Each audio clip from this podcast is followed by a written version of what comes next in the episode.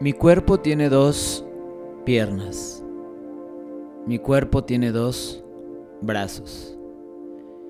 Mi cuerpo tiene miles de vellos en el pecho, en los hombros. Y estoy acostada en la tierra, mirando los miles de vellos que cubren mi cuerpo como una maleza. Mi cuerpo es como un bosque de vellos que se confunden con el polvo del piso en el que estoy recostado mirando el cielo. Hoy no está nublado. Hoy es un día bastante despejado y la tierra se siente fría en esta parte del mundo, en el centro de México, donde los ríos quedaron abajo de la tierra, entubados, para que los carros pasen y la gente pueda llegar a su trabajo.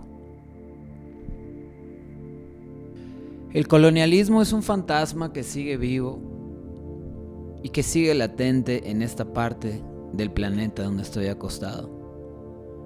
Antes, lo que nos venían a quitar, más a unos que a otros, eran recursos materiales: carbón, oro, plata,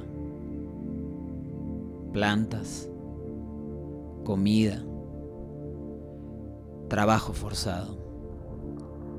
Pero ahora lo que se llevan no solo son cosas físicas, duras, cuerpos, sino que también se llevan cosas inmateriales.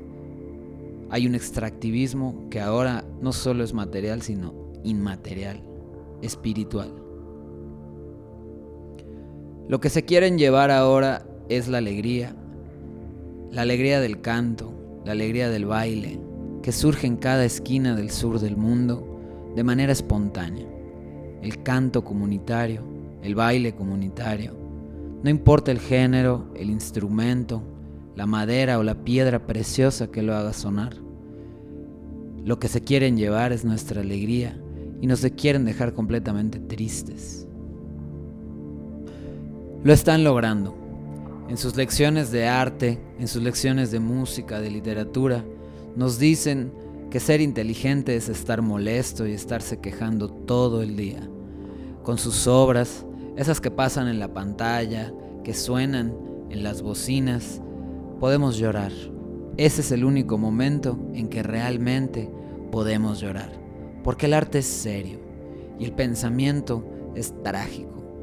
Y para volverse un ciudadano, para vivir en una gran ciudad y para que se olviden del mundo en que vivimos, del acento extraño que se asoma entre nuestras palabras, tenemos que llorar.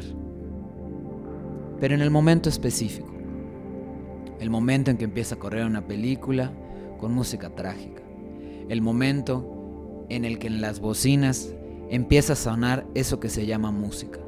No los gritos destartalados y las historias que se cuentan los ignorantes y retrasados, parábolas extrañas que no son lo mismo que el pensamiento y la inteligencia seria, la que llora en el momento preciso.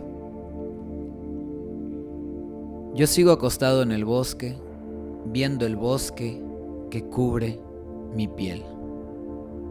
Un cuerpo marcado como el de todos, de historias. Un cuerpo marcado por un tubo que lleva el agua por abajo de la tierra junto al asfalto.